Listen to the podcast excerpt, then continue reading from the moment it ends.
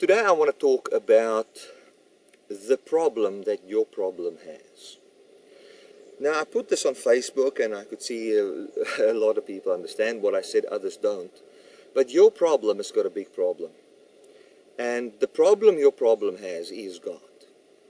Now, uh, I have seen in in the church, I've seen a, a, a typical pattern uh, as people move away from the law into grace, and this is what takes place: is under the Old Testament, or uh, no, I don't want to say Old Testament, under traditional church, what we have been taught was, um, you know, God has come to one day save us.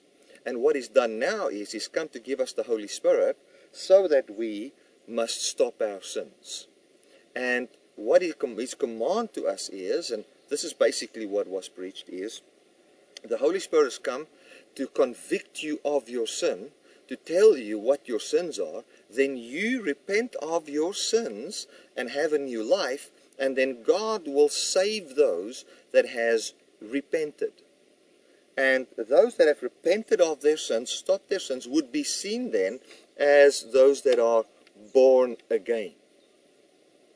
And that is not the gospel, that is not what, what the gospel talks about. And now, in that effort we've had in trying to do that, we found our inability. A great inability. We could not do that. And in our inability to do that, we found that uh, frustration comes to our heart, wherein we find that it is not possible for us to actually live that life that we've um, that we've been commanded to live in order to be saved, and then salvation is seen as going to heaven one day instead of being saved from death. So um, there's a lot to say about that, which which church which I will teach in the time to come. And I want to tell you, you need to brace yourself for some radical changes in uh, theology um, and, and stuff that has been in my heart for a very long time and I believe needs to come out and I need to preach about it so that I want all people to experience the power of God that I'm experiencing in my life. I'm not saying I've made it. I don't want to sound like uh, the like a Donald Trump, you know. Listen, man, I, I'm I'm rich, and you need to you need to listen. You know, I'm, I don't want to get into American politics. That's not what. But you just know what I'm trying to say. I don't want to try and boast in. Look at look at what I've accomplished. It's not like that at all. I just know that the gospel, the gospel of Jesus, has got power, and that that gospel of Jesus can really influence the church unto the and unto that which God has planned for us. If we can just see what it is and believe upon it and give God a chance to be Himself in us. Now, we have come out of this old system. We got frustrated in in uh, trying to have these good works and um, trying to get rid of our problems. Because what we've done is we've made our own ability our problem's problem, and your willpower is no problem to your problem. Your willpower is no problem to your problem. uh, your problem feeds on your willpower. Your problem feeds on self. Your problem feeds on, I'm going to stop this. I'm going to have a breakthrough. Your problem feeds on that. And then what has happened is, because our problem had so much food under the old system, we got so frustrated that we we didn't want to hear anything about a problem anymore. We didn't want to hear anything about solving of a problem. We didn't want to hear anything about a new life. Uh, we then heard that God loved us. We got to a place where we got so into actually self-hatred and self-disgust where, where we say, well, um, you know, I don't even love myself. I know God doesn't love me. God can't accept me. And then we start to hear the message of God's love. God loves you the way you are. God loves you where you are.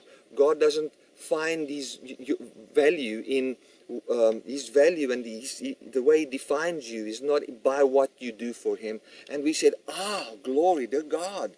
You know, um, And that sounds so great, and that sounds like such a, a, word of acceptance. And then we've come and we said, you know, this word of willpower unto a good life is from the devil. We don't want to hear anything about a good life. We don't want to hear anything about fruit.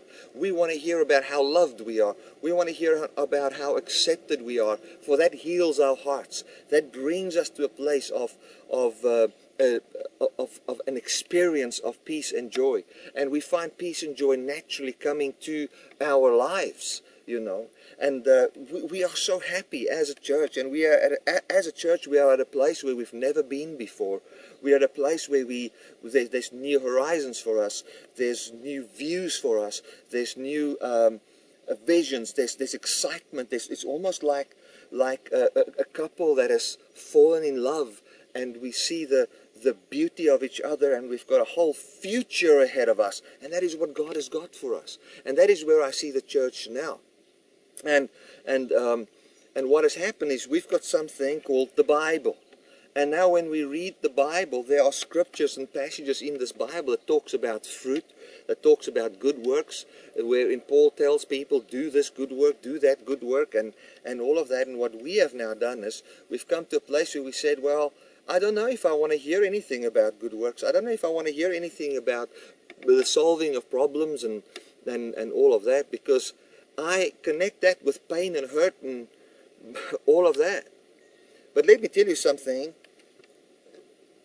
The moment we start to realize what salvation is and how cleverly Satan came and wanted to pollute um, the gospel by bringing hurt in the area of what God saves us unto, that our hearts would reject what God actually saves us unto, we are, you know, He's got us exactly where where we where He wants us, in a place where we are very happy that God loves us, but God cannot live in us.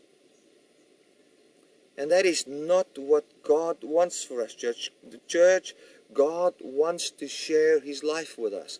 The Grace Church, the church that believes in the love of God, is a church that can be powerful, that can have signs, wonders, and miracles. A church that, that can have people that live in extraordinary love and kindness, not on account of them trying to live it, not on account of them trying to bring it forth, not on account of them.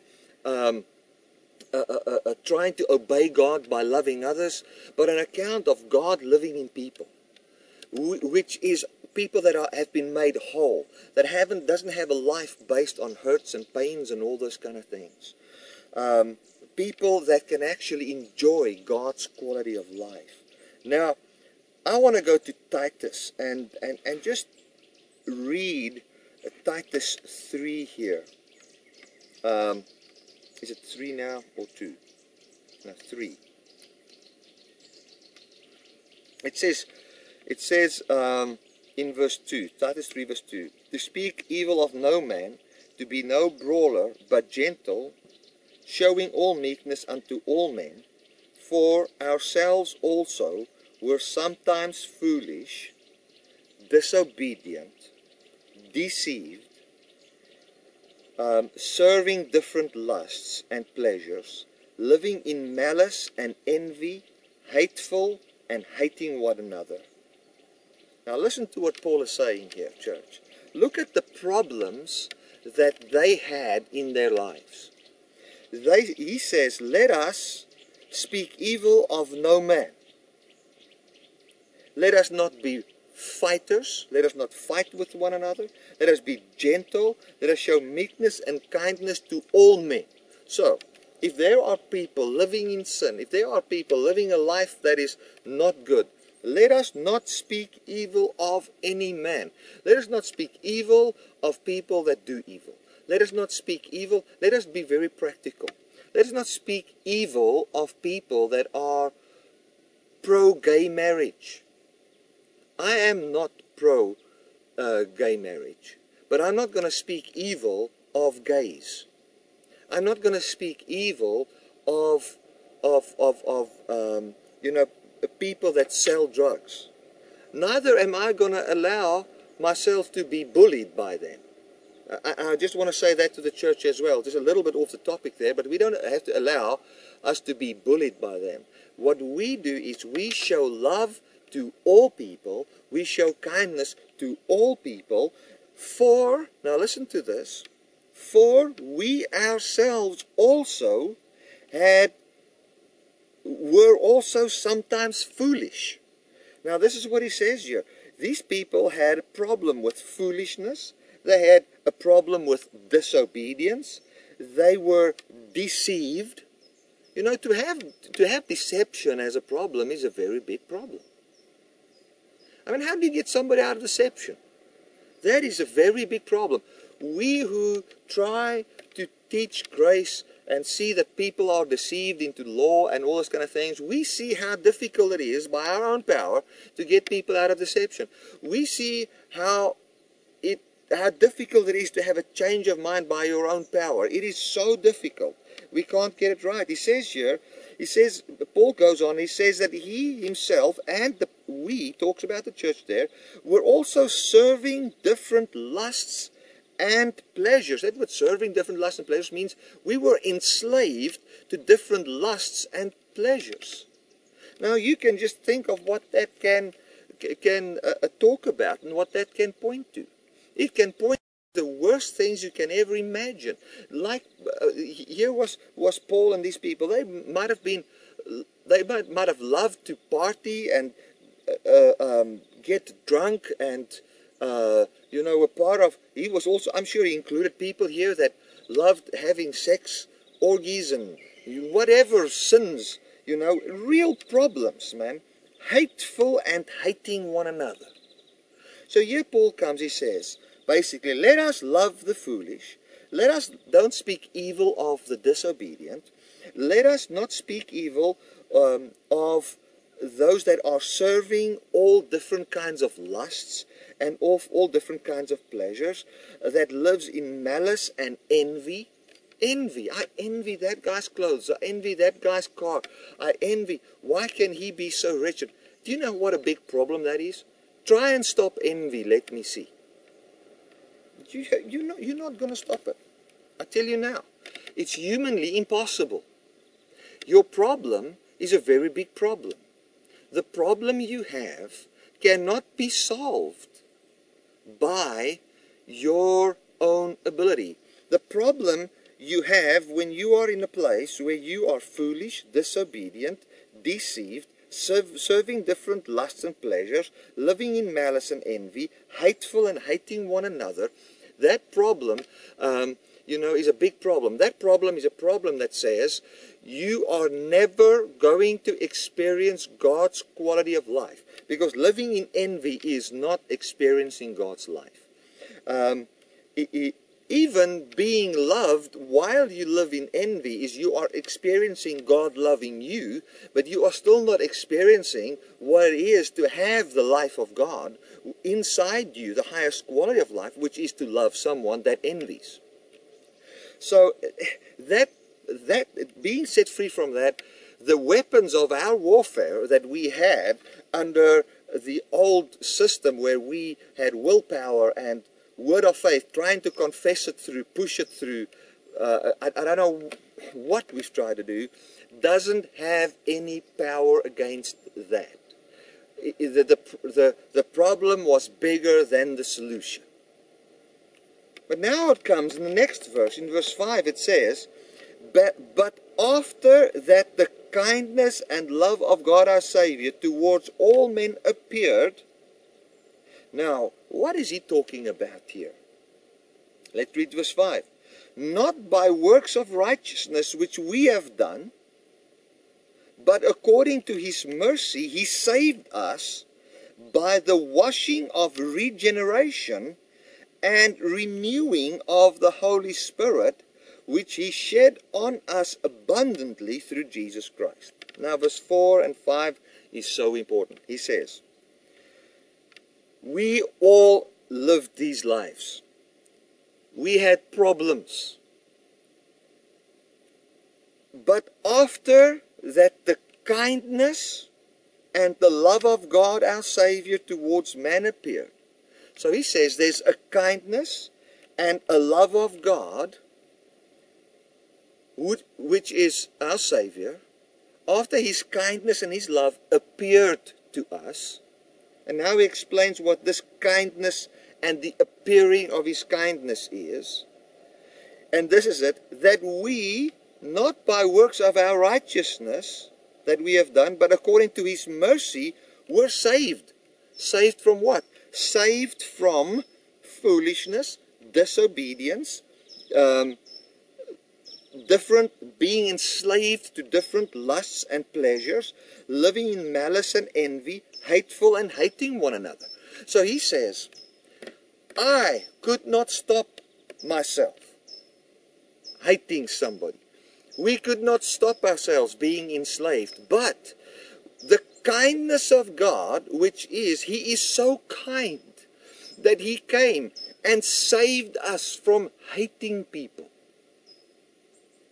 He say, salvation is not from going to hell one day. It, let, let us get. Uh, are you saying, Bertie, that there is no hell? No, there is a hell, and people will people experience hell today, and people will experience hell in the afterlife. And then the Bible also says that uh, hell and death uh, uh and Hades and all of, all of that will be put in the in the pool of fire, and then its smoke will go up, um, talk about the eternal destruction of it forever. So I'm not saying there is not such a thing. What I'm saying is that the gospel of Jesus is not the message of how God wants to of how God keeps you from hellfire.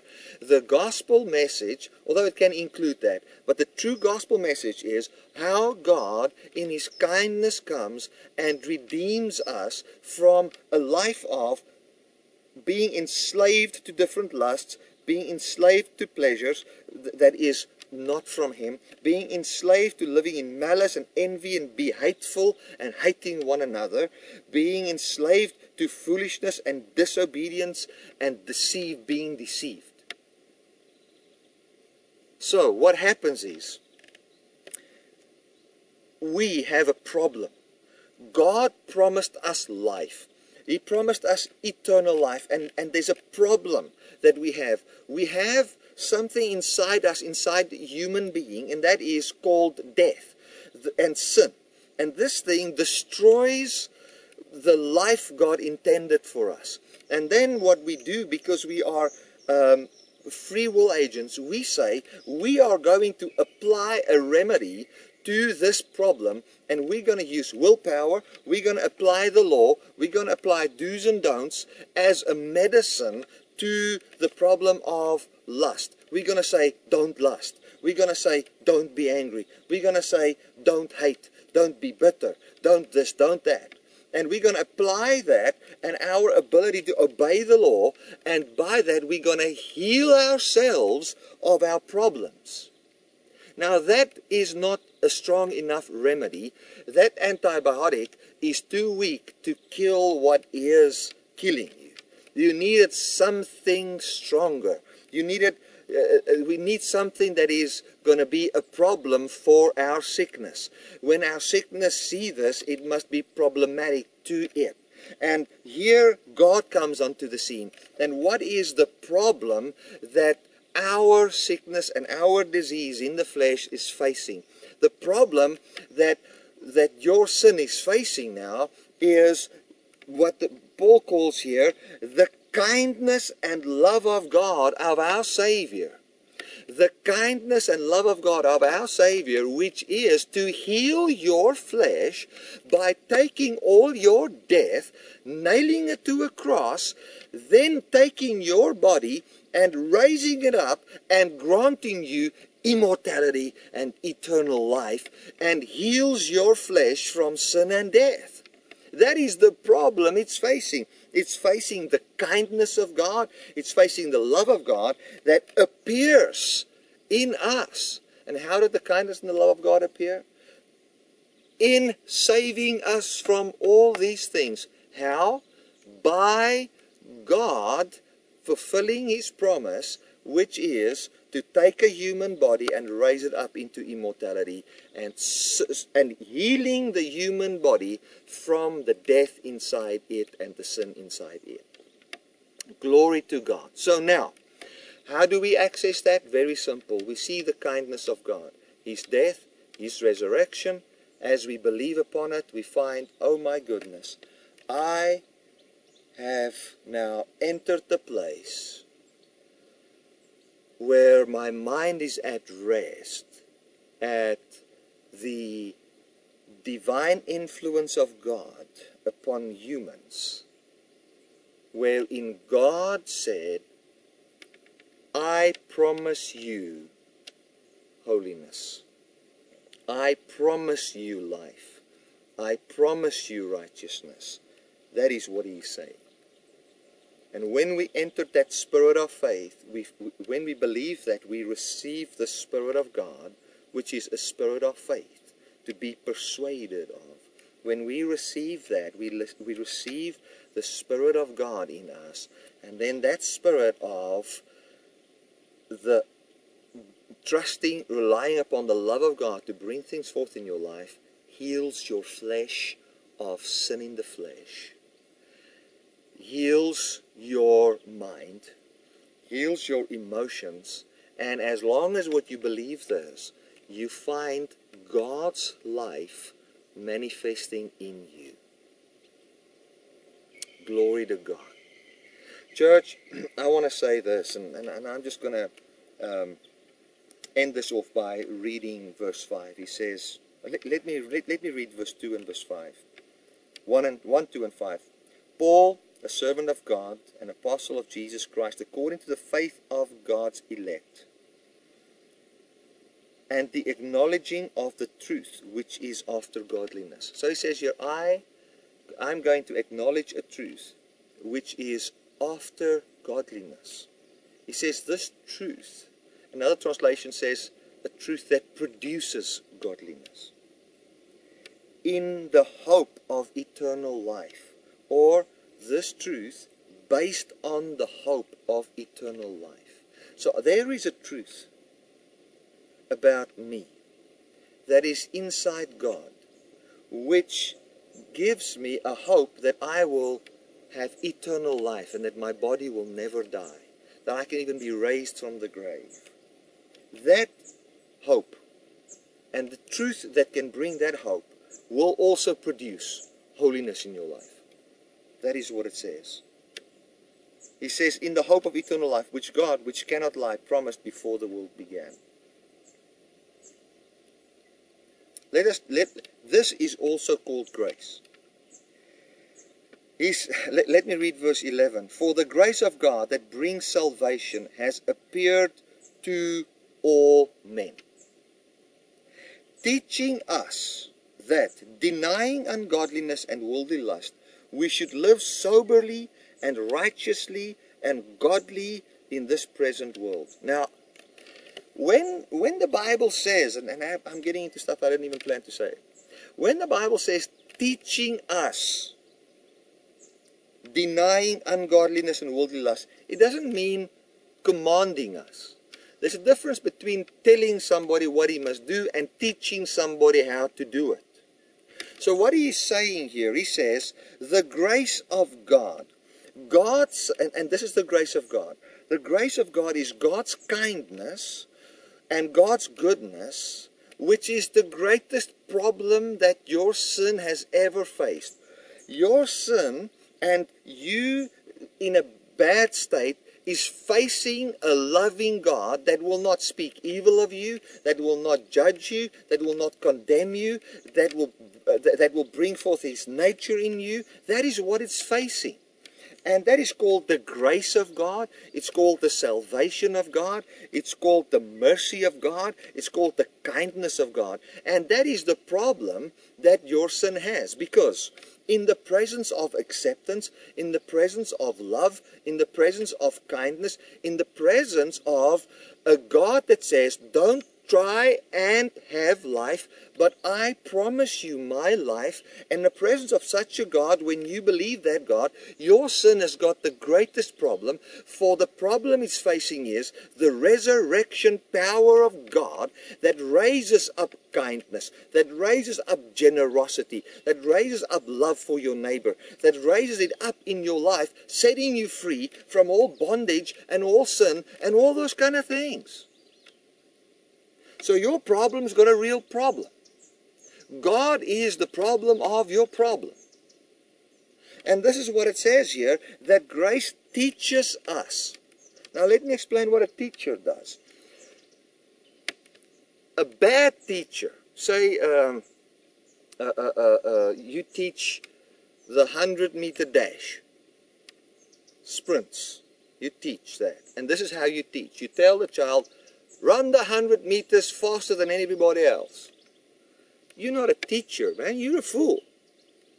That is not teaching anybody anything. You've wasted your breath. You could have stayed home. A teacher is somebody who takes a person and enables him to do something. So the grace of God, the, the message of God taking all our death into him, dying our death, promising us eternal life by His Spirit and His doing, not our works of our righteousness, but His doing. He raises us up into people that has been saved from foolishness, disobedience, dis- being deceived, uh, um, serving lusts and pleasures, living in malice and envy and hateful and hating one another. Saving us from that. How? By being kind to us by showing us that by our own problems, power, we cannot be set free from it, by promising us and saying to us, listen, guys, I will save you from it. Trust me. And the moment we believe it and we see that God possesses the power, He's even got the power to solve the problem of physical death. And when we believe that, we receive the Spirit that is the greatest problem to all our sins, that is the greatest problem to our death, that our sins and death fear. And that Spirit raises us up. Glory to God. Well, I think that um, sin and death has got a problem. And that problem's God. And uh, that's why the Bible says, Shall we continue to sin now that we are in grace? No. God forbids it. Hallelujah. Glory to God. Let me pray for you. Father, I want to thank you so much that I could make this broadcast today. And as people are listening to this message, I thank you they are deeply impacted, wonderfully touched, and set free. Just there where you are, just go and say this prayer. Say, Lord Jesus, I believe that the Father can raise me up. My sin has got no power. After sin has demonstrated all its power by bringing you to death, Jesus, the Father, by promise, raised you up. And in the presence of this, all doubt disappears. And we believe and receive the same Spirit that raised Christ from the dead. Therefore, our death has died. You conquered death. And now we have the promise of life and holiness. We receive it. Amen and amen. Thank you so much for slotting in. If any one of you needs any counsel right now or any prayer, or if you want to receive Jesus as your Savior, please go to dynamicministries.com, click on Web Fellowship, and then click on any of the web pastors there and fellowship with them. You can also speak to them. They would uh, get back to you, they would contact you and uh, help you to receive the Lord, help you with questions you have, help you by praying for you and assist you. Please feel free to slot into our, our face-to-face group meetings, which is like cell group meetings, um, and uh, uh look at our web fellowship we have slot in there. Everything is at dynamicministries.com under Web Fellowship. Everything you need to know about our Web Fellowship is there. So uh, thank you for slotting in, and thank you for allowing me to serve you with this wonderful message. God bless you.